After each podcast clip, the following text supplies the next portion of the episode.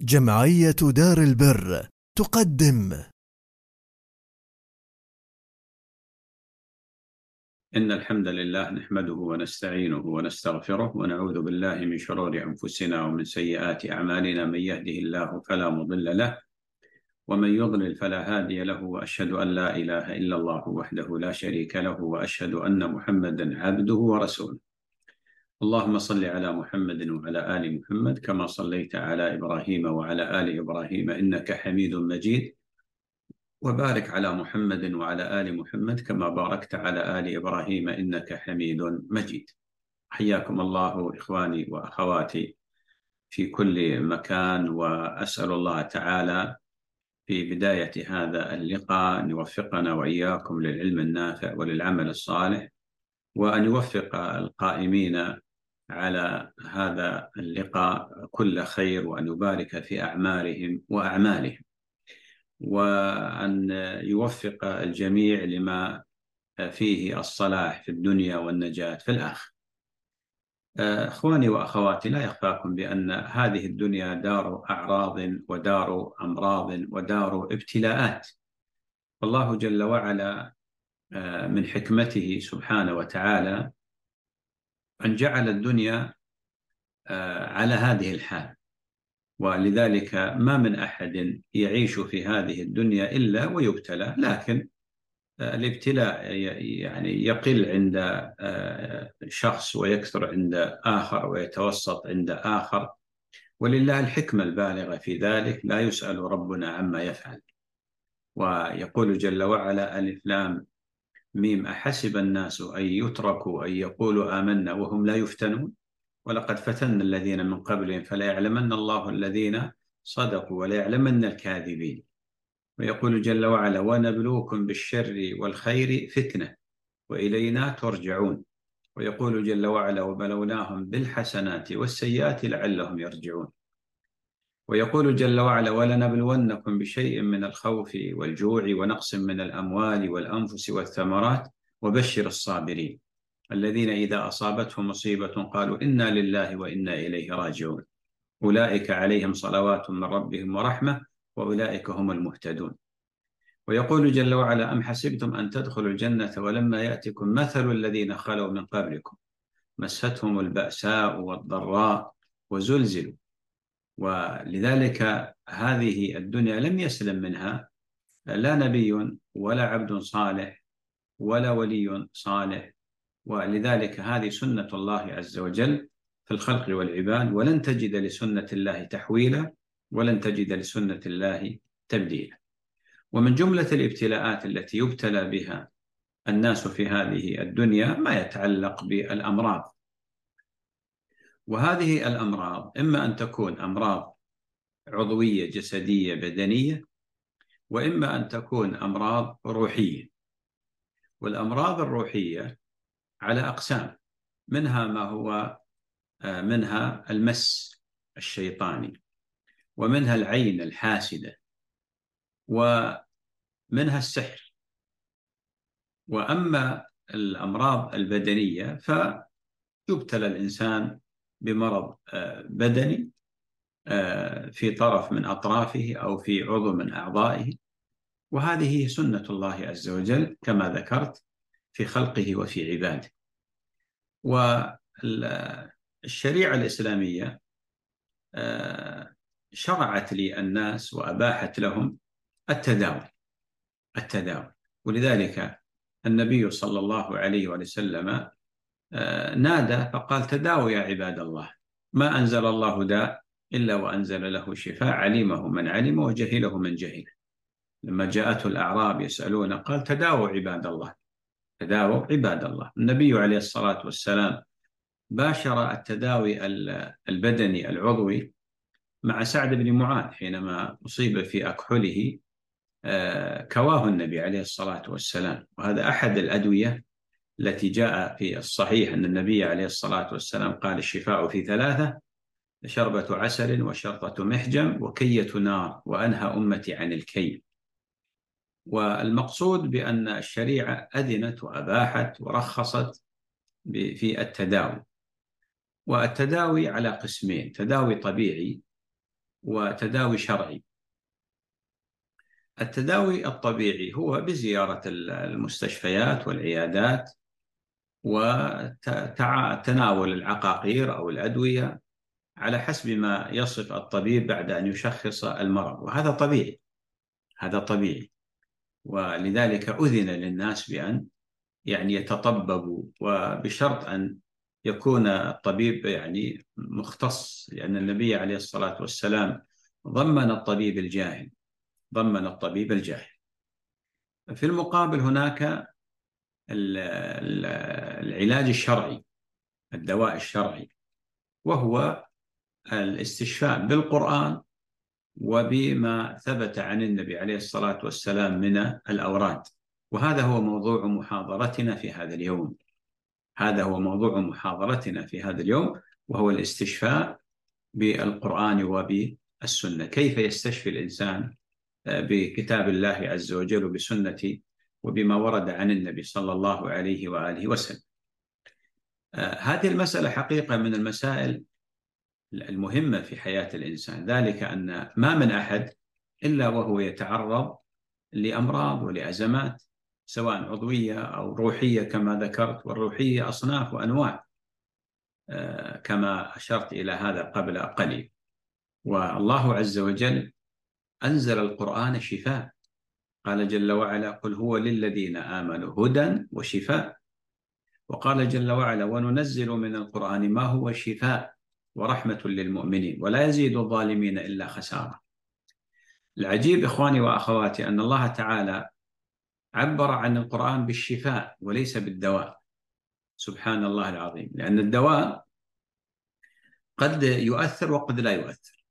ولذلك الآن المريض يأخذ دواء فمن المرضى من يتأثر يعني تأثر يعني إيجابيا بحيث أن الدواء وضع في محله. فشفي ومن الناس من لا يتأثر بهذا الدواء. حكمة من الله عز وجل هذا الدواء. لكن القرآن قال الله عز وجل وننزل من القرآن ما هو شفاء. يعني قطعا أنه شفاء بإذن الله عز وجل. شفاء. قل هو للذين آمنوا هدى وشفاء. الشفاء هو نتيجة الدواء. الشفاء الآن نتيجة الدواء. المريض يأخذ الدواء فيقال فلان شفي لأنه أخذ الدواء. أخذ الدواء. لكن القرآن شفاء. وهذا يشير إلى عظمة هذا القرآن.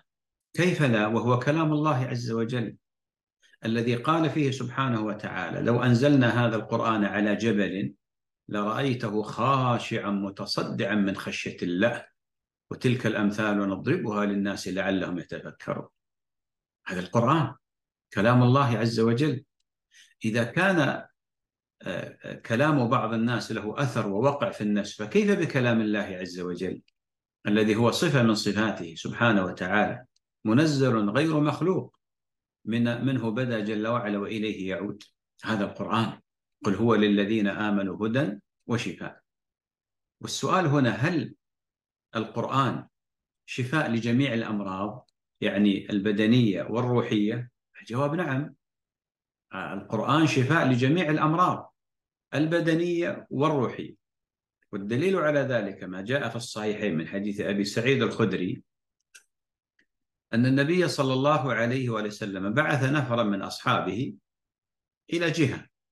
فمروا بقوم استضافوهم ولم يضيفوا.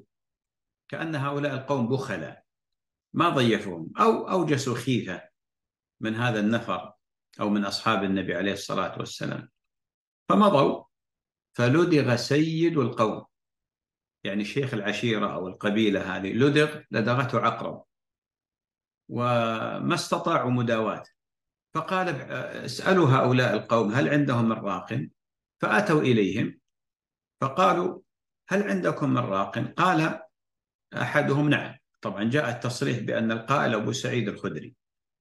قال نعم لكننا استضفناكم فلم تضيفونا ولم تقرونا فلا نرقيه إلا على جعل.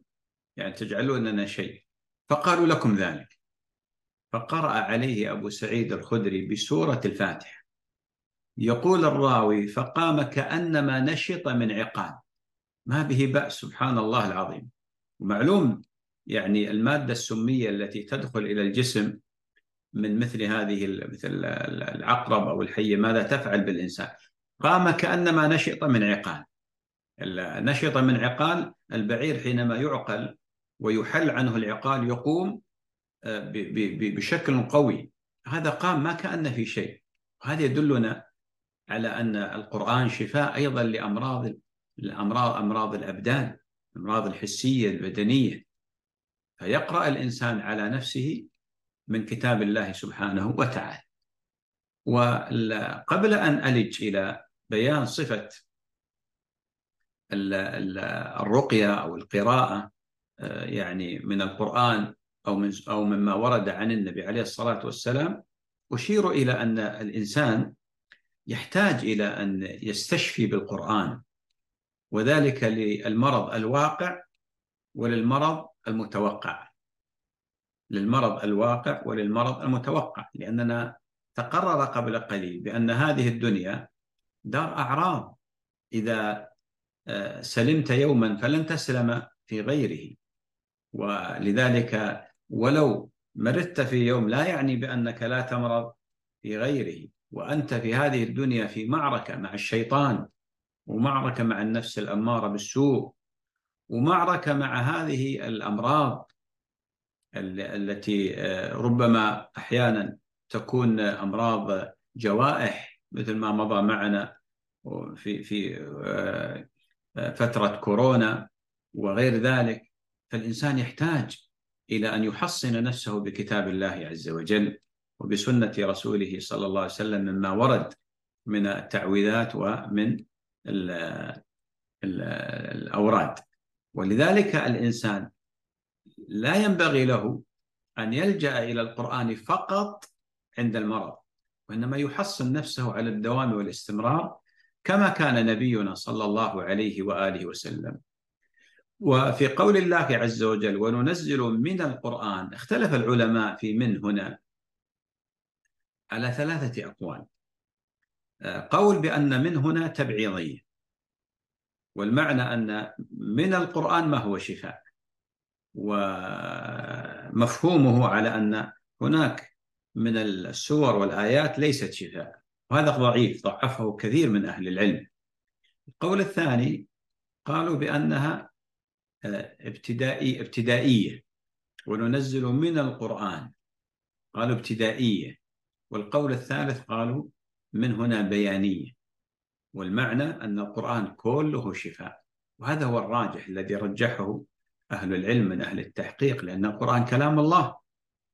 ما بين دفتي هذا المصحف إنما هو كلام الله سبحانه وتعالى. ولذلك قال تعالى وننزل من القرآن ما هو شفاء قال جل وعلا قل هو للذين آمنوا هدى وشفاء ولذلك الإنسان كما ذكرت يحتاج إلى أن يتعوذ بكلمات الله التامات سواء الكلمات الكونية أو الكلمات الشرعية. ولأجل هذا يعني كان على المسلم أن يكون له عناية والتفات إلى الاستشفاء بكتاب الله سبحانه وتعالى وأيضا بما ورد عن النبي صلى الله عليه وآله وسلم. والمتأمل يعني في استشفاء النبي عليه الصلاة والسلام بالقرآن لنفسه أو تعليمه لأصحابه ولأمته يجد بأن هناك مجموعة من الطرق في مسألة الاستشفاء. هناك مجموعة من الطرق في مسألة الاستشفاء. منها أولا القراءة وحدها أن يقرأ الإنسان على نفسه أو يقرأ على غيره مثلا آه، مجرد القراءة فقط. كان يقرأ مثلا سورة الفاتحة يقرأ القواقل مثلا قراءة فقط. أو يأتي مثلا بالأدعية ثابتة عن النبي عليه الصلاة والسلام. فقد جاء في الصحيحين وفي السنن أيضا من حديث عائشة أن النبي صلى الله عليه وسلم كان إذا أتى مريضا أو أتي به يعني إلى النبي عليه الصلاة والسلام كان يقول أذهب البأس رب الناس اشفي أنت الشافي لا شفاء إلا شفاؤك شفاء لا يغادر سقما لا يغادر سقما ما معنى لا يغادر سقما يعني لا يترك سقما. ما يترك مرض.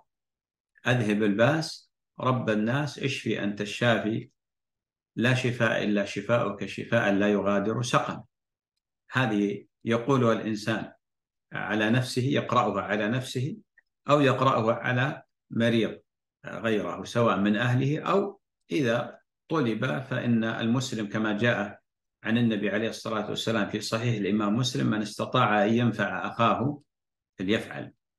فإذا دعيت إلى الرقية لا بأس بذلك وتقرأ عليه مثل سورة الفاتحة مثلا القواقل وكذلك هذه الأدعية رب الناس أذهب الباس اشفي أنت الشافي لا شفاء إلا شفاء شفاء لا يغادر سقما وأيضا جاء عند مسلم وأحمد في المسند من حديث عائشة زوج النبي صلى الله عليه وسلم أنها قالت كان إذا اشتكى رسول الله صلى الله عليه وسلم رقاه جبريل عليه السلام. رقاه جبريل عليه السلام. قال بسم الله يبريك من كل داء يشفيك ومن شر حاسد إذا حسد وشر كل ذي عين. وشر كل عين. بسم الله يبريك ومن كل داء يشفيك ومن شر حاسد إذا حسد وشر كل ذي عين. لاحظ كيف أن جبريل جمع في هذا هذه الرقية بالتعوذ من الشرور كلها. من الشرور آه، كلها كذلك جاء في مسلم وأيضا في سنن الترمذي من حديث أبي سعيد آه، الخدري رضي الله عنه أن جبريل أتى النبي صلى الله عليه وسلم فقال يا محمد اشتكيت؟ قال نعم اشتكيت يعني مرضت. وليس المعنى الشكوى لا يقال المريض يشتكي. مثل ما عندنا في العامية يقولون فلان يشتكي. ليس معنى أنه يشتكي للناس. لا وإنما مريض يسمى المريض يقال له يشتكي المريض. قال نعم. قال رسول الله صلى الله عليه وسلم نعم. قال بسم الله أرقيك. ومن كل شيء يؤذيك.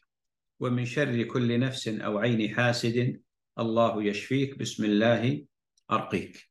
بسم الله أرقيك. هذه الحالة الأولى والطريقة الأولى آه، بارك الله فيكم وهي أن يقرأ الإنسان على نفسه آه، شيء من القرآن أو آه، من الأوراد النبوية خاصة هذه الأدعية يحفظها أو يقرأ أيضا على غيره. الطريقة الثانية الرقية بالقراءة مع النفث النفث ما هو النفث؟ النفث هو النفخ بلا ريق. النفث هو النفخ بلا ريق. حتى لما سئلت عائشة رضي الله عنها عن الفرق بين النفث والتفل قالت النفث كأنك تأخذ زبيبا فتنفخه. يعني مثل بعض الناس الآن يأخذ مثلا زبيب أو شيء ويريد أن ينظفه مما علق به ينفخ فيه. هذا هو النفث.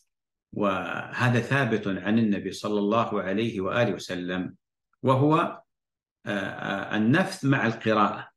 وهذه الطريقة الثانية التي كان عليها النبي صلى الله عليه وآله وسلم.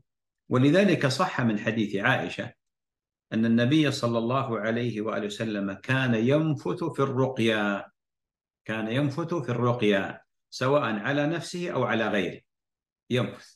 كما ذكرت أنا صفة النفث الآن هو النفخ بلا ريق. لكن قد يحصل آه، ريق يسير لكن هذا غير مقصود. هذا غير غير مقصود. وأيضا جاء في آه، الصحيحين من حديث عائشة أن رسول الله صلى الله عليه وآله وصحبه وسلم كان إذا اشتكى يقرأ على نفسه بالمعوذات وينفث صلوات ربي وسلامه عليه. وبالمناسبة إذا جاء ذكر المعوذات بالجمع فإنه يدخل فيها قل هو الله أحد. فيكون قد قرأ قل هو الله أحد وقل أعوذ برب الفلق وقل أعوذ برب الناس وقل أعوذ برب الناس. فانظر إلى عائشة وهي تصف حال النبي صلى الله عليه وسلم إذا اشتكى. إذا اشتكى كان يقرأ على نفسه بالمعوذات وينفث صلى الله عليه وآله وسلم. وأيضا آه، في رواية مسلم رحمه الله تعالى تقول عائشة كان رسول الله صلى الله عليه وآله وسلم إذا مرض أحد من أهله يعني من زوجاته أو من أو بناته أو من أولاد بناته مثلا كان إذا مرض أحد من أهله نفث عليه بالمعوذات يعني يقرأ المعوذات وينفث عليه صلوات ربي وسلامه عليه. الطريقة الثالثة الرقية بالقراءة مع التفل. والتفل ليس هو البصاق لا. وإنما المقصود أن يخرج مع القراءة نفخ فيه شيء من ريق القارئ لأن هذا الريق اختلط بهذا الكلام الذي هو كلام الله سبحانه وتعالى وهو أعظم الكلام وأفضل الكلام. وأجل الكلام كلام الملك العلام سبحانه وتعالى. فيكون هناك شيء من الريق يسير يخرج مع مع هذه القراءة. ولذلك أبو سعيد الخدري كما ذكرت قبل قليل آه، قصته مع اللديغ أو مع الملدوغ آه، ماذا قال أبو سعيد الخدري آه، رضي الله عنه؟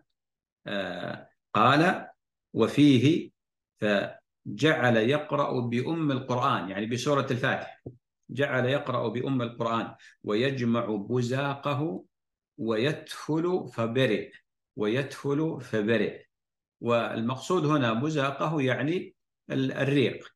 هذا ولا يكون بصورة البزاق لا اللي اللي اللي معروفة عند الناس الآن يعني لا يفسرونها بما هو موجود الآن. لا وإنما المقصود الريق. يخرج شيء من ريقه. كذلك جاء في السنن وأيضا هو في المسند من حديث خارج ابن الصلت عن عمه. قال أقبلنا من عند النبي صلى الله عليه وآله وسلم فأتينا على حي من العرب. يعني مروا على حي من العرب. فقالوا أنبئنا أنبئنا أنكم جئتم من عند هذا الرجل بخير يعني من النبي عليه الصلاة والسلام. أنبئنا أنكم جئتم من هذا الرجل بخير. فهل عندكم دواء أو رقية؟ هل عندكم دواء أو رقية؟ فإن عندنا معتوها في القيود يعني مجنون مقيدينه واضعينه في القيود. قال فقلنا نعم. قال فجاءوا بالمعتوه في القيود. قال فقرأت بفاتحة الكتاب ثلاثة أيام غدوة وعشية أجمع بزاقي ثم أتفل قال فكأنما نشط من عقال سبحان الله العظيم كأنما نشط من عقال وهذا يدلنا على أن ال ال الأمر إذا لم آه، يحصل في اليوم الأول يكرره الإنسان في اليوم الثاني وفي اليوم الثالث وفي اليوم الرابع ولا ييأس ولا ييأس. كذلك جاء في في سنن النسائي وعند ابن أبي شيبة في المصنف عن محمد بن حاطب. قال وقعت القدر على يدي. قدر قدر الطعام. وقعت على يدي. فاحترقت يدي. فانطلق بي أبي فانطلق بأبي إلى رسول الله صلى الله عليه وآله وسلم وكان يدخل فيها ويقول أذهب الباس رب الناس وأحسبه قال واشفه إنك أنت الشافي. واشفه إنك أنت الشافي. فانظر إلى قراءة النبي عليه الصلاة والسلام على هذا المرض العضوي الذي هو حرب.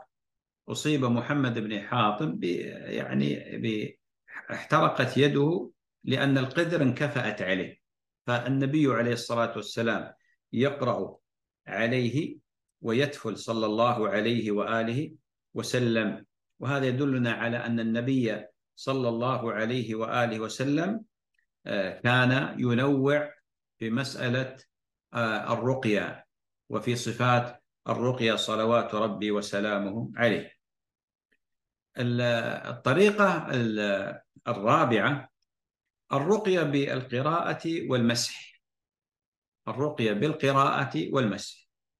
وكان النبي عليه الصلاة والسلام إذا آه، أخبر بمريض عاده ثم يضع يده اليمنى على موضع الألم ويقرأ عليه صلى الله عليه وآله وسلم.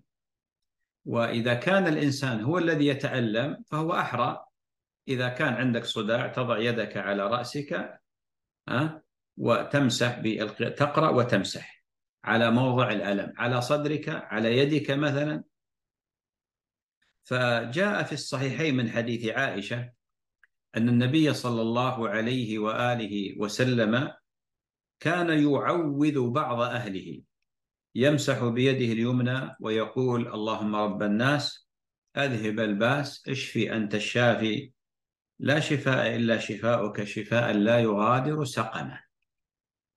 شفاء لا يغادر سقما الشاهد قالت يمسح بيده اليمنى يمسح بيده اليمنى والمسح هو إمرار اليد على الجزء العضو يعني الرأس أو أو اليد أو الرجل أو الصدر هذا هو المسح. وأيضا جاء في المسند وغيره من حديث طلق بن علي قال لدغتني عقرب عند نبي الله صلى الله عليه وآله وسلم. قال فرقاني ومسحها بيدي. رقاني ومسحها بيدي. فبرئ سبحان الله العظيم. برئ. وقد لدغته عقرب. لدغته عقرب. وهذا هو هدي النبي صلى الله عليه وآله وسلم. إذا المسح على موضع الألم مع القراءة. قراءة المعوذات الفاتحة أو الأدعية الثابتة عن النبي صلى الله عليه وآله وسلم. الطريقة الخامسة آه، أن الرقية بالقراءة ووضع اليد على مكان الألم ثم المسح ثم المسح. يعني يضع آه، على اليد على مكان الألم ثم بعد ذلك بعد القراءة يمسح بعد القراءة يمسح. وهكذا كان من هدي النبي صلى الله عليه وسلم. وإن كان يعني قد يعني يقال بأنه لا يختلف عن الطريقة السابقة لكن الذي يظهر أن السابقة أن النبي عليه الصلاة والسلام كان يمسح في الأولى مباشرة. وأما هذه فكان يضع يده ثم يمسح وثم هنا تفيد التراخي يعني يضع يده فيقرأ ثم بعد ذلك يمسح صلى الله عليه وآله وسلم. ولذلك جاء عند البخاري وفي السنن من حديث عائشة بنت سعد أن أباها سعد بن أبي وقاص أن أباها قال اشتكيت بمكة. الشكوى المعروفة التي مرض فيها سعد وظهر فيها مسألة الوصية بالثلث والقصة معروفة يعني. هذا المرض سبحان الله كان سبب من أسباب بيان شيء من الأحكام المتعلقة بالوصايا. قال اشتكيت بمكة فجاءني النبي صلى الله عليه وآله وسلم يعودني ووضع يده على جبهتي وضع يده على جبهتي ثم مسح صدري وبطني ثم مسح صدري وبطني ثم قال اللهم اشف سعدا وأتمم له هجرته. اللهم اشف سعدا وأتمم له هجرته. وطبعا هذا قد يعني آه، يفهم منه أنه كان هذا قبل آه، قبل الهجرة. لكن الذي يظهر بأن هذا كان آه، في مكة في حجة الوداع. والله تعالى أعلم بالصواب. لأن سعد قال بأن هذا المرض اعتقد سعد بأن هذا مرض الموت. وقال يا رسول الله ليس لي إلا ابن ترثني. فهل أتصدق بمالي؟ قال لا. قال فالشطر؟ قال لا. قال فالثلث؟ قال الثلث والثلث كثير. ولعل الله تعالى يعني دعا له النبي صلى الله عليه وسلم أن يبقيه فيعز به أقواما ويذل به آخرين. فعاش سعد رضي الله عنه بعد وفاة النبي صلى الله عليه وسلم دهرا وفعلا أعز الله به أهل الإسلام وأذل به أهل الكفران. أيضا جاء عند آه، آه، مسلم في الصحيح ومالك في الموطأ وأيضا عند أصحاب السنن من حديث عثمان بن أبي العاص رضي الله عنه. هذا الثقفي الذي جاء من الطائف إلى النبي عليه الصلاة والسلام. شكى إلى رسول الله صلى الله عليه وسلم وجعا يجده في جسده منذ أسلم. وهذه رسالة حقيقة لكل شخص سبحان الله العظيم أحيانا لما الإنسان يستقيم ويحرص على التدين الصحيح آه، تنتابه بعض الأمور سواء عضوية أو نفسية. فيجد مثلا آلام في جسده يجد ضيق في صدره آه، ربما وساوس. هذه ظاهرة صحية. هذا دليل على أن هذا الشخص أزعج الشيطان ولذلك الشيطان يحاول أن يرجعه إلى إلى ما كان عليه من المعصية من الصدود من الإعراض. آه، من التساهل. انظر ماذا قال النبي عليه الصلاة والسلام لعثمان بن أبي العاص وماذا فعل معه. يقول منذ أسلمت يعني من بداية إسلامي بدأ معي هذا الوجع. ولذلك تجد بعض الناس يقول يا أخي أنا لما كنت غير مستقيم ما كان يأتيني مثل هذه الأشياء. هذا شيء طبيعي أنا أعتبرها ظاهرة صحية. ظاهرة تشير على أن الرجل في الطريق الصحيح وفي المسار الصحيح. لأنه أزعج الشيطان والشيطان يشغب ويفرقع ويحاول أن يؤذي لأجل أن يرجع الإنسان إلى طاعة الشيطان التي كانت في السابق. فالنبي عليه الصلاة والسلام قال له ضع يدك على الذي تألم من جسدك. وين الذي تألم؟ رأسك هل هو الألم في الرأس في الصدر في البطن؟ ضع يدك على على الذي تألم من جسدك. وقل بسم الله ثلاثة. يعني بسم الله بسم الله بسم الله. وقل سبع مرات أعوذ بالله وقدرته من شر ما أجد وأحاذر. أعوذ بالله وقدرته من شر ما أجد وأحاذر. وجاء في لفظ أعوذ بعزة الله وقدرته من شر ما أجد وأحاذر. وهذه طريقة مهمة جدا في الرقية. فإذا كان مثلا صداع في الرأس تضع يدك على آه، الرأس تقول بسم الله بسم الله بسم الله. أعوذ بعد ذلك تقول أعوذ بعزة الله وقدرته من شر ما أجد وأحاذر. يذكر بعض العلماء بأنك في كل مرة ترفع يدك تقول بسم الله بسم الله بسم الله.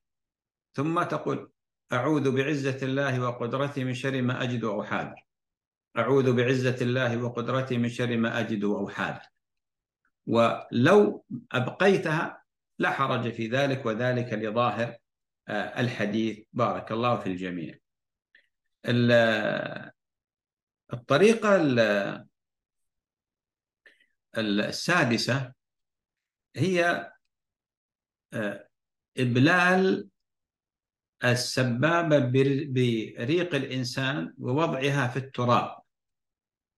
وقول هذا الدعاء قول هذا الدعاء. وجاء هذا في الصحيحين من حديث عائشة رضي الله عنها أن رسول الله صلى الله عليه وآله وسلم كان إذا اشتكى الإنسان كان إذا اشتكى الإنسان الشيء منه أو كانت به قرحة أو جرح مثلا قال النبي صلى الله عليه وسلم بأصبعه هكذا. ووضع سفيان بن عيينة أحد رواة الحديث قال وضع سفيان سبابته بالأرض سبابته بالأرض ثم رفعها ثم رفعها. هكذا يفعل النبي عليه الصلاة والسلام ويقول بسم الله تربة أرضنا بريقة بعضنا ليشفى به سقيمنا بإذن ربنا بإذن ربنا. تربة أرضنا بريقة بعضنا ليشفى سقيمنا بإذن ربنا. هكذا كان النبي صلى الله عليه وآله وسلم يفعل والذي يظهر أن هذا في الأمراض العضوية. شخص به جرح به آه، قرحة أو قرحة احترق مثلا هكذا كان النبي عليه الصلاة والسلام يفعل واختلف العلماء. هل المقصود بالتربة هنا تربة المدينة دون غيرها أم أنه عام؟ أم أنه عام؟ الراجح من أقوال أهل العلم أنه عام أنه عام. فأينما كان الإنسان يعني يسكن بلدا فإنه يأتي بهذه بهذه الطريقة. يقول النووي رحمة الله عليه ومعنى الحديث أنه أخذ من ريق نفسه على أصبعه السبابة على أصبعه السبابة ثم يضعها على التراب فيعلق بها منه شيء فيمسح به على الموضع الجريح أو العليل ويقول هذا الكلام حالة حالة المسح. هذه طريقة مهمة جدا يعني آه، كان النبي عليه الصلاة والسلام يستعملها. الطريقة السابعة الرقية بالقراءة والنفث مع المسح. الرقية بالقراءة والنفث مع المسح. ولذلك في حديث أبي سعيد الخدري وبالمناسبة حديث سعيد أبي سعيد الخدري في قصة اللدير فيه روايات متعددة صحيحة كلها تحمل معاني. مثل ما ذكرنا الآن من من موضوعات طرق الرقية. ولذلك جاء في بعض طرق حديث أبي سعيد الخدري قال فجعلت أقرأ فاتحة الكتاب وأمسح المكان الذي لدغ حتى برئ حتى برئ. ولذلك مع القراءة أو الرقية بالقرآن أو بالقرآن أو بالأوراد يكون هناك نفث مع مع مسح طبعا جاء في رواية أخرى آه، صحيحة بأن أبا سعيد الخدري قال فقرأت عليه الفاتحة سبع مرات. سبع مرات. الطريقة الثامنة آه، الرقية بالقراءة مع خلط التراب بالماء والنفث فيه ثم صبه على على المريض. الرقية بالقراءة.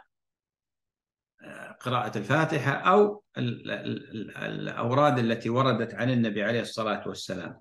مع خلط التراب بالماء والنفث آه، فيه ثم صب ذلك على على المريض وورد في هذا حديث صححه يعني جمع من أهل العلم آه، ومنهم شيخنا الشيخ ابن باز حسن آه، هذا الحديث وهو حديث قيس حديث ثابت بن قيس بن شماس.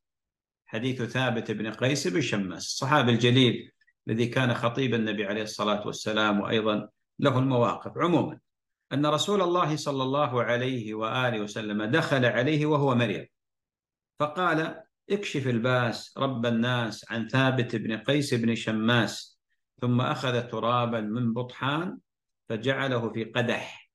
ثم نفث عليه بماء وصبه عليه وصبه عليه. فجمع في هذا الإناء بين الطهورين الماء والتراب وقرأ عليهما ثم صبه عليه. والله أعلم يعني هذه الطريقة هل تصلح لكل أحد أم أن ثابت بن قيس ابن شماس كانت علته تقتضي مثل هذا آه، الأمر؟ الذي فعله النبي صلى الله عليه وآله وسلم معه. الصفة أو الطريقة الرابعة الرقية بوضع الملح في الماء.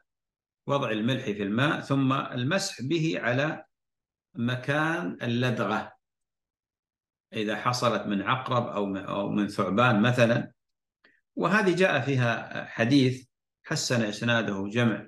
من أهل العلم منهم العلامة الألباني رحمه الله تعالى وهو حديث علي ابن أبي طالب رضي الله عنه قال بينما رسول الله صلى الله عليه وآله وسلم ذات ليلة يصلي فوضع يده على الأرض فلدغته عقرب فتناولها رسول الله صلى الله عليه وآله وسلم بنعله فقتلها فلما انصرف قال لعن الله العقرب لا تدع مصليا ولا غيره أو نبيا ولا غيره في لفظ. ثم دعا بملح وماء فجعله في إناء ثم ثم جعل يصبه على إصبعه إصبعه أو إصبعه صلى الله عليه وسلم حيث لدغته ويمسحها ويعوذها بالمعوذتين ويعوذها بالمعوذتين. وفي رواية قال ويقرأ قل يا أيها الكافرون وقل أعوذ برب الفلق وقل أعوذ برب الناس. وفي رواية جعل يمسح عليها ويقرأ قل هو الله أحد وقل أعوذ برب الفلق وقل أعوذ برب الناس. هذه طريقة أيضا وهي أحد الطرق التي ثبتت عن النبي صلى الله عليه وآله وسلم. طبعا هناك من أهل العلم من يذهب إلى استعمال الملح وضع الملح في الماء ويعني آه، القراءة عليه ويوسعون هذا في غير اللديغ. لكن عموما يعني ما دام أن حصلت قراءة آه، شرعية وهي قراءة الآيات القرآنية القواقل مثلا لا حرج في ذلك. لكن قصره على مسألة العقرب يعني مسألة كونه يصاب الإنسان ب يعني لدغة عقرب أو بقرصة عقرب يكون أفضل لأن النبي عليه الصلاة والسلام ما استعمل الملح في غير في غير ذلك وإن كان بعض العلماء يضع قاعدة في هذا يعني الأصل في التداوي الإباحة إلا ما جاء الدليل بتحريمه. لكن لما كان بعض يعني لديهم انحرافات في هذا الباب يستعملون الملح استعمالات غير مشروعة ينبغي التنبه لهذا. الطريقة العاشرة والأخيرة حقيقة لم يثبت فيها شيء عن النبي عليه الصلاة والسلام لكن فعلها بعض السلف وقال بها علماؤنا ومشايخنا وهي ما يتعلق بمسألة المحو. المحو. وهي أن آه، يقوم آه، المريض أو الراقي بالكتابة على ورق نظيف طاهر بالزعفران أو بغيره من المداد الطاهر شيء من القرآن ويوضع في في ماء يخلط هذا في ماء ويشرب منه ويشرب منه المريض. ومثل ما ذكرت بأن هذا لم يثبت عن النبي عليه الصلاة والسلام وإنما آه، آه، قال بها جماهير أهل العلم لفعل السلف الصالح رضي الله عنهم. وقد طبعا ذهب إلى منعها جمع من أهل العلم مثل إبراهيم النخعي ومن المالكية أبو بكر بن العربي. آه، وأيضا يروى عن ابن سيرين محمد بن سيرين أنه آه، كان يمنع هذا. لكن جماهير أهل العلم آه، يقولون بمشروعية ذلك. ولذلك عند ابن السني وأيضا عند ابن أبي شيبة قال ابن عباس رضي الله عنه إذا عسر على المرأة ولدها يعني تعسرت الولادة. إذا عسر على المرأة ولدها فيكتب هاتين الآيتين والكلمات في صحفة يعني إناء ثم تغسل فتسقى منها. بسم الله الذي لا إله إلا هو الحليم الكريم. سبحان الله رب رب السماوات السبع ورب العرش العظيم كأنهم يوم يرونها لم يلبثوا إلا عشية أو ضحاها. ثم قال الآية الأخرى كأنهم يوم يرون ما يوعدون لم يلبثوا إلا ساعة من نهار. بلاغ فهل يهلك إلا القوم الفاسقون. والأثر هذا أثر ابن عباس ضعيف من جهة الإسناد وذلك لأن فيه محمد ابن عبد الرحمن بن أبي ليلى.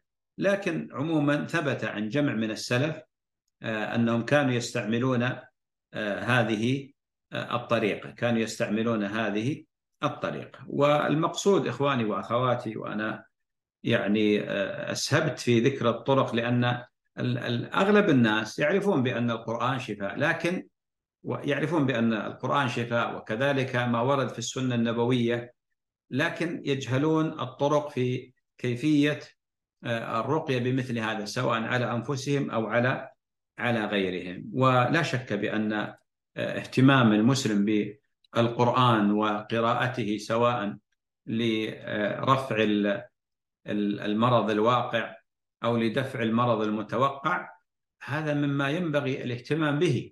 كما ذكرت نحن في هذه الدنيا والدنيا دار أعراض وأمراض وابتلاءات فكم من الناس مرت عليه يعني أسقام وأمراض فنجاه الله عز وجل منها بسبب هذا الأمر لأن هذا سبب من الأسباب هذا سبب من الأسباب. وقد يكون غيره يصاب بهذا لأنه أهمل قضية الاستشفاء بالقرآن وكذلك بما ثبت عن النبي صلى الله عليه وآله وسلم. وأيضا الاعتبار أن هذا عام في الأمراض العضوية وفي الأمراض الروحية.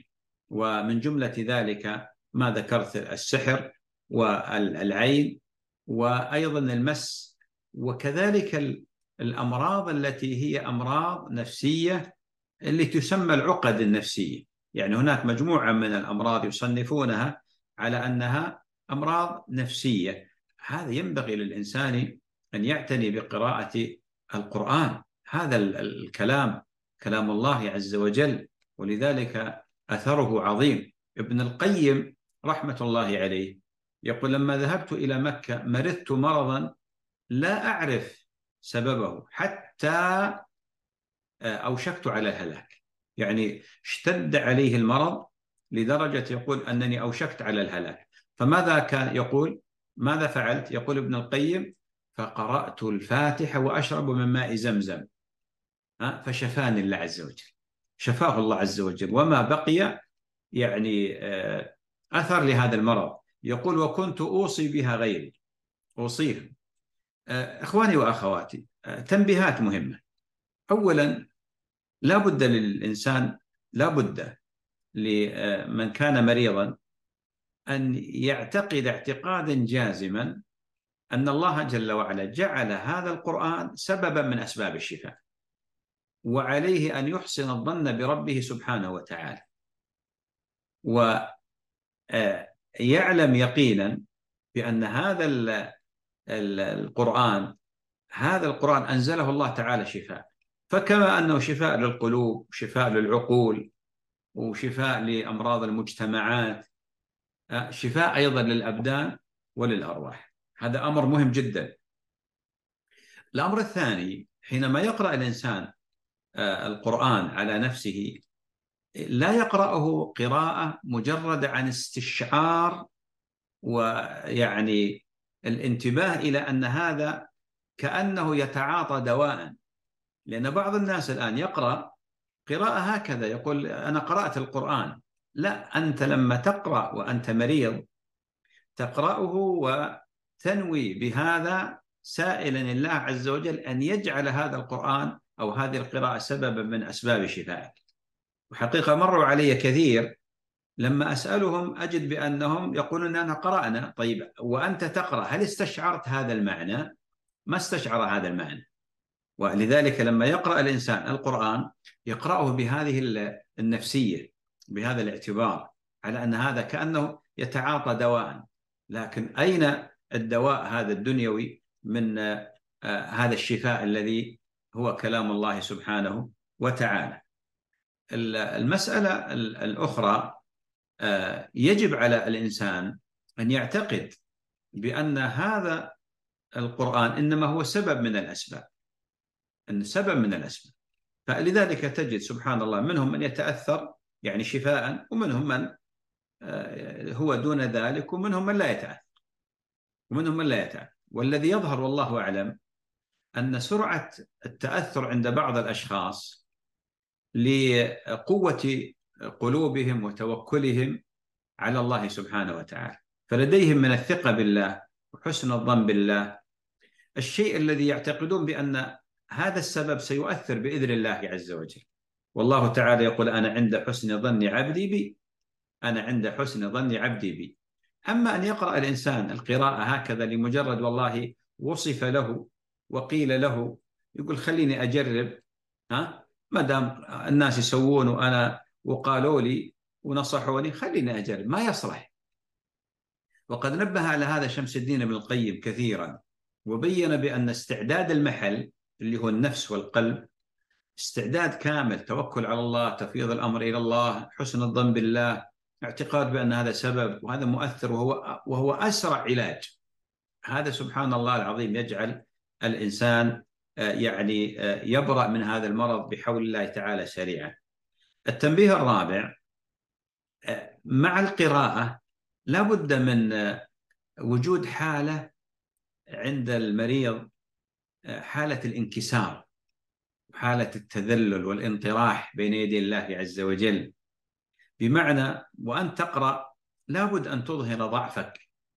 ولا بد أن تظهر احتياجك ل يعني اضطرارك إلى ربك سبحانه وتعالى. لا تقرأ قراءة إنسان مستغني مستغني ما ما ما, ما يهم هذا الأمر أو يعني مثلا ما يقول يعني سمع وكذا لا وإنما يقرأ قراءة قراءة ضعيف فقير محتاج متدلل منطرح بين يدي الله سبحانه وتعالى. ولذلك الله عز وجل ماذا قال؟ قال أمن يجيب المضطر إذا دعاه. أمن يجيب المضطر إذا دعاه الله عز وجل آه، نجى المشركين حينما آه، آه، أظهروا حالة الذل والفقر والانكسار بين يدي الله عز وجل حينما لعبت بهم أمواج أو لجة البحر. فإذا ركبوا في الفلك دعوا الله مخلصين له الدين. فلما نجاهم إلى البر إذا هم يشركون. ولذلك قال بعض السلف لرجل قال له ادعو الله لي. قال لماذا؟ قال أنا مريض. قال ادعو الله أنت. لأن الله تعالى يقول أما يجيب المضطر إذا دعاه. مسألة أخرى وهي أن بعض الناس آه، يترك الرقية يقول لأني أنا ما شفت أثر. يقول ما شفت أثر. ولذلك يترك الرقية. وهذا خطأ وغلط. وهي حقيقة يعني للأسف شبهة وقع عند بعض الناس. يريد أن يكون الشفاء للتو للحظة يعني يقرأ لازم يشفى هذا غير صحيح. أنت بهذه القراءة في عبادة وطاعة. يكفيك أنك في عبادة وطاعة. الأمر الثاني النبي عليه الصلاة والسلام قال يستجاب لأحدكم ما لم آه، يعجل. يقول دعوت فلم يستجب لي. دعوت فلم يستجب لي.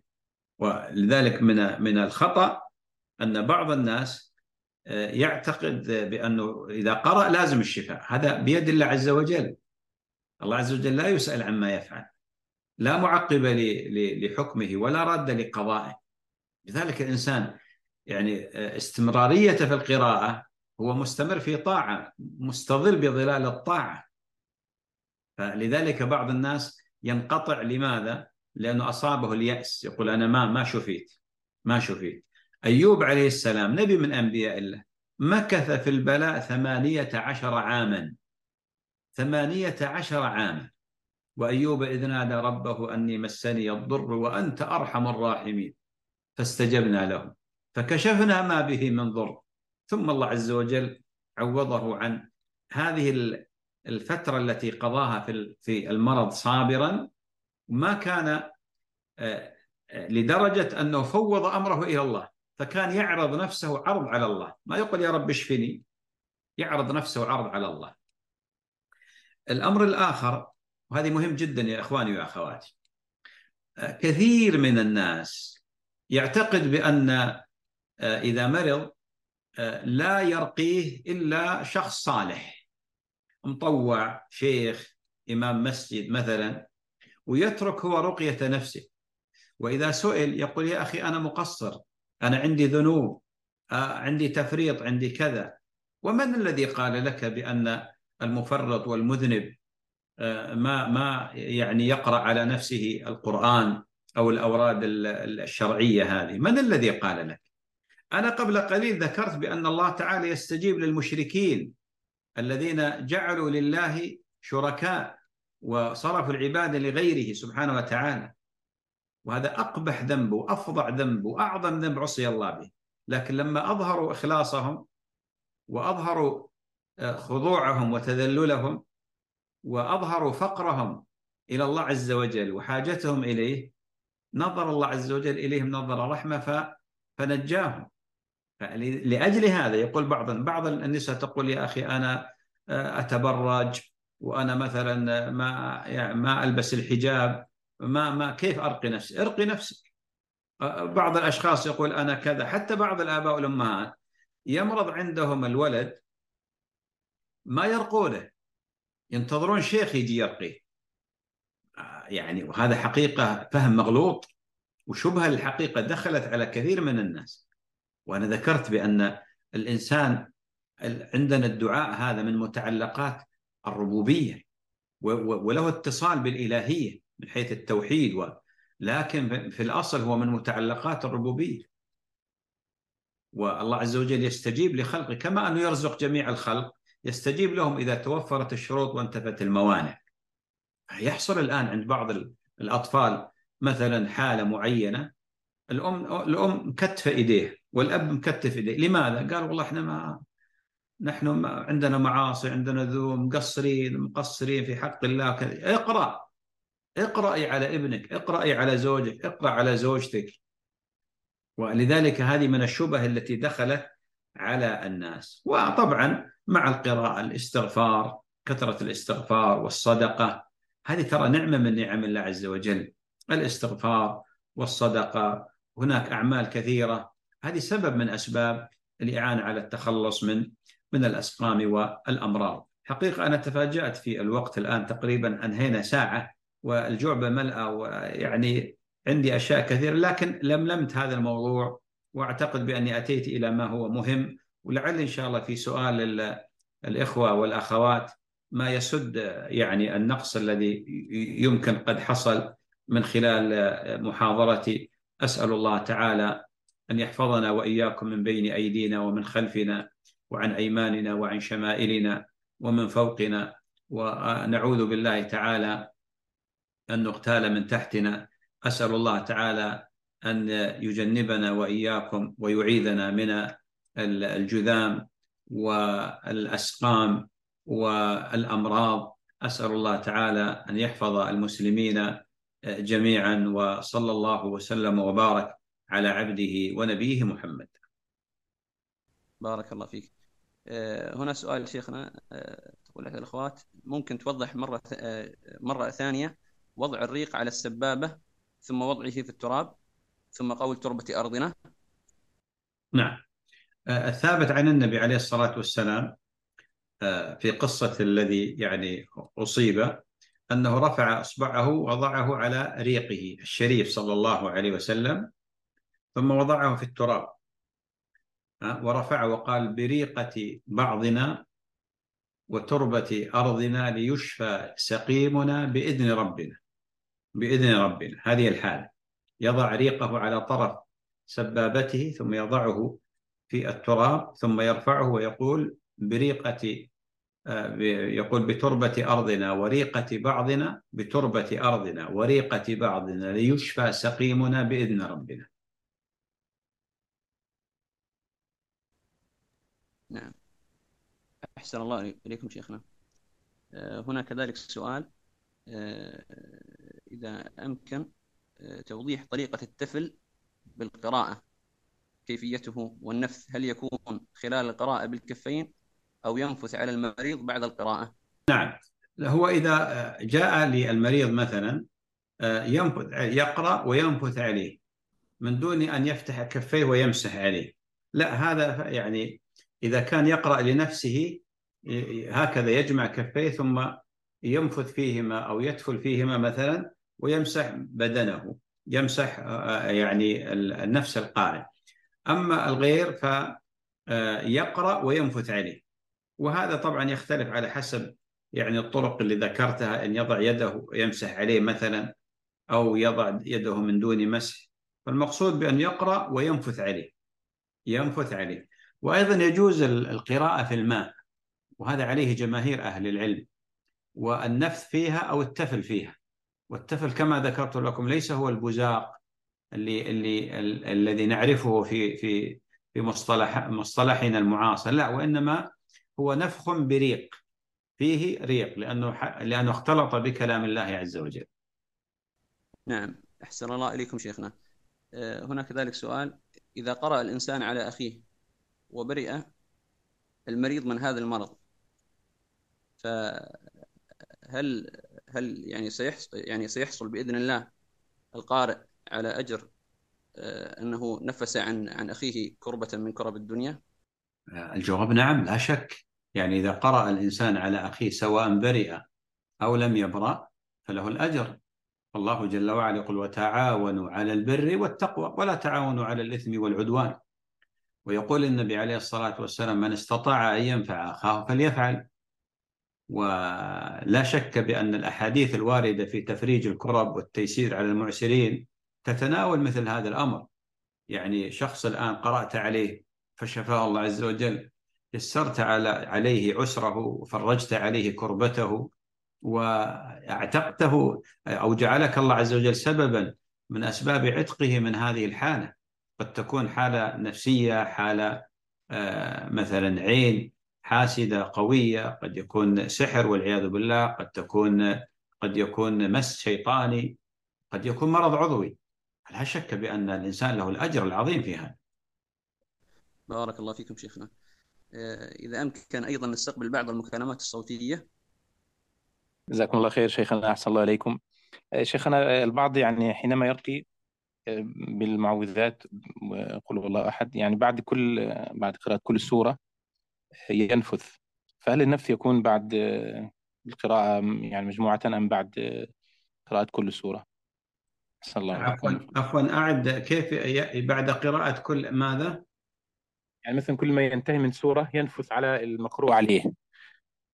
ثم بعد السورة الأخرى كذلك. وهل نعم. هذا هو هي الطريقة أم أنه بعد ما ينتهي من قراءة الثلاث سور أو تكرارها ثلاث مرات؟ لا هو آه، ذكر ذكر العلماء نعم أحسنت. ذكر العلماء حالات. الحالة الأولى أن ينفث بعد قراءة كل آية أو آيتين. قل أعوذ برب الفلق وينفث آه، من شر ما خلق وينفث إلى آخره. وفي الحالة الثانية أن ينفث بعد ما يقرأ لأن القراءة مقدمة على النفس حتى يختلط الريق بالقراءة. وإن فعل هذه أو فعل هذه أحسن. لكن لا يترك النفس بعد ما ينتهي من قراءة المعوذات كلها. وإنما ينفث أثناء آه، قراءة كل آه، مثلا آية أو آيتين أو أنه ينفث بعد الانتهاء من آه، قراءة السورة. هنا كذلك الأخ راشد الرياشي. تفضل أخوي راشد. لو تشغل المايك الله يجزيك الخير. الشيخ يسمعكم. السلام عليكم ورحمة الله وبركاته. عليكم السلام ورحمة الله وبركاته. جزاكم الله خير شيخنا قبل فترة يسيرة سألني شخص أنه وجد شخص عراقي يقول أن هناك ما يسمى رقية التعطيل هي أنك تقرأ الفاتحة مرة والزلزلة والقارعة وآية الكرسي والكافرون والإخلاص والفلق والناس. ثم يقول بسم الله الذي لا يضر مع اسمه شيئا في الأرض ولا في السماء والسميع العليم. ويقول أعوذ بكلمات الله التامات لا يجاوزهن برا والفاجر إلى آخره بعدين ينفث في يده ويمسح ما تيسر من جسده وينفث في صدره مباشرة ينفث الماء ويشرب منه لمدة سبعة أيام بدون انقطاع فيخرج من في بطنه يعني أي أذى كان وجميع الأمراض من جسده. ما صحة هذا شيخنا. الكلام هذا يعني يحتمل معنى صحيح ومعنى غير صحيح. المعنى الصحيح هو قراءة القرآن. نحن قلنا بأن القرآن شفاء. والله عز وجل قال وننزل من القرآن ما هو شفاء. قل هو للذين آمنوا. هدى وشفاء. كان النبي عليه الصلاة والسلام يستشفي بالقرآن والسور التي وردت على أنها رقية وأيضا يتعوذ بها عندنا سورة الفاتحة. سماها النبي عليه الصلاة والسلام رقية. كذلك المعوذات القواقل الأخيرة مثلا. آه هذا معنى صحيح. يعني حتى لو قرأ مثلا آه، شيء من بقية السور مثلا قرأ الصافات مثلا قرأ ياسين قرأ الزلزلة قرأ كذا هذا من من القرآن. هذا كلام الله عز وجل هذا كلام الله عز وجل ومن الرقية أيضا. الأمر الثاني الذي هو المعنى غير الصحيح آه، تقييد القراءة بمثلا هذه السور أو بعض السور التي لم يرد آه، أن تقيد بالقراءة. يعني هو قال الفاتحة والزلزلة وكذا وكذا ذكر في صور الفاتحة نعم. قل يا أيها الكافرون نعم. قل هو الله أحد نعم. قل أعوذ رب الفلق نعم. قل أعوذ رب الناس نعم. آية الكرسي هذه يقيدها الإنسان لا بأس. لكن أني آتي بسور أقول هي من ضمن المقيدات لا هذا أعتقد بأنه آه، يعني آه، محل نظر. وإن كان بعض العلماء يرى بأن الأصل فيه الإباحة. الشيء الآخر اللي هو خطأ جزم القارئ هذا على أنه آه، سيظهر منك شيء. هكذا كما فهمت من سؤالك وهذا ما ينبغي حقيقة ما ينبغي. ما ينبغي للإنسان أن يعلق الناس به أو يجزم على أشياء. الأمور بيد الله وإذا مرضت فهو يشفين وإذا مرضت فهو يشفين فهو يقرأ ويمضي. أما يقول له سيظهر من كذا وسيخرج من كذا. هذا حقيقة ليس شأن الراقي الشرعي اللي على المنهاج السليم. الراقي الشرعي اللي على المنهاج السليم أول ما يعلم المريض التوكل على الله وأول ما يعلم المريض أن يفوض أمره إلى الله وأول ما يعلم المريض بأن الأمور بيد الله. وأنا يا أيها الراقي مجرد سبب أنا جاي أساعدك فقط أنا لست يعني أملك من الأمر شيء. ولا الراقي الشرعي هو الذي يبتعد عن يعني مثل هذه النتائج. لا يقول والله سيخرج منك كذا أو ستشفى في اليوم الفلاني. أو بعضهم للأسف أصبح الآن يجزم على أشياء حقيقة غير صحيحة. يعني بعض الرقاة اللي حقيقة لديه يعني عليهم ملاحظات. يقول لشخص مريض مرض عضوي يقول فيك مس. الواقع ليس فيه مس. عنده مرض عضوي عنده تغير في وظائف الجسم سببت له ذهول سببت له خمول سببت له مثلا شيء من هذا القبيل. وأنا يعجبني حقيقة بعض الرقاة إذا لاحظ هذا قال روح سوي تحاليل في المستشفى أو في العيادة أو في المختبرات. وشوف قد يكون عندك مرض عضوي يعني أحيانا وظائف الجسم إذا ضعفت أو تغيرت أثر هذا على الحواس أثر على التركيز أثر على كذا. هذه حقيقة من الأخطاء. الجزم إنك إنك ممسوس أو كذا أعتقد هذا يحتاج اللي يتصدى للرقية أن يراجع نفسه وان يتقي ربه وأن لا يعني يدخل الناس في يعني عالم الأوهام والوسوسة. هذا الرجل سليم. فإذا قلت له مثل هذا الكلام أنت الآن فعلا أدخلته مسرب ضيق ويعني حالة ستكون متلازمة له من القلق والهم وشيء من هذا القبيل وهو يعني ليس فيه مثل هذا الأمر الذي جزم عليه الراقي. ولذلك إخواننا الرقاة يعني يتقون الله ويحذرون من المجازفة ومن الجزم. كيف الآن تقول والله سيخرج منك كذا وتشفى؟ هذه بيد الله عز وجل. أنا ذكرت في محاضرتي بأن من الناس من يقرأ ويشفى للتو للحظة ومن الناس من يبقى سنوات ما ما يقدر الله لأن الأمور كلها بيد الله. جزاكم الله خير شيخنا وأظن قد أجبت عليه أيضا جوابك لكن تأكيد عليه. ويقول أيضا أنك لإخراج الأذى من البيت تقرأ الزلزلة سبعا ثم الصافات سبعا لمدة سبع أيام إما بعد الفجر بعد الفجر أو قبل المغرب وربما يخرج بالمنزل نملة أو صراصير إلى آخره. يقول ربما يكون أصيب بحسد أو عين أو سحر يتعلق بالمنزل ويخرج بإذن الله. وما ذكر البقرة ها؟ لا ما ذكر. يلا. الآن البقرة هي التي أرشد إليها النبي عليه الصلاة والسلام. النبي عليه الصلاة والسلام قال اقرأوا البقرة فإن أخذها بركة وتركها حسرة ولا تستطيعها البطلة ويقول البيت الذي تقرأ فيه سورة البقرة ينفر منه الشيطان وفي لفظ يفر منه الشيطان.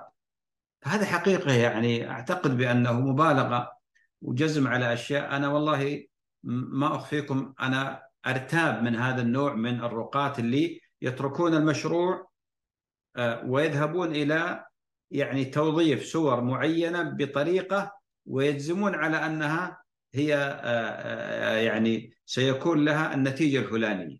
إخراج الجني إخراج النمل إخراج كذا إخراج كذا.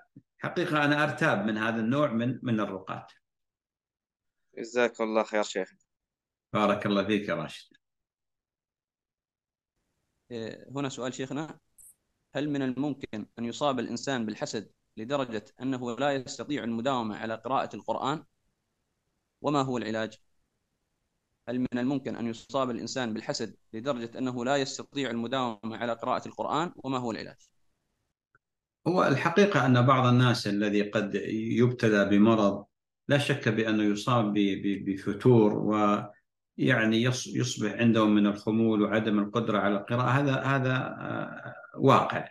لكن حقيقة بالنسبة لهذا النوع من من المرضى إذا فعلا حرص على القراءة وجاهد نفسه وقاوم حالته واستعان بربي عز وجل هذا سبحان الله الأثر سيكون سريع بإذن الله لأن هذا من تثبيط الشيطان.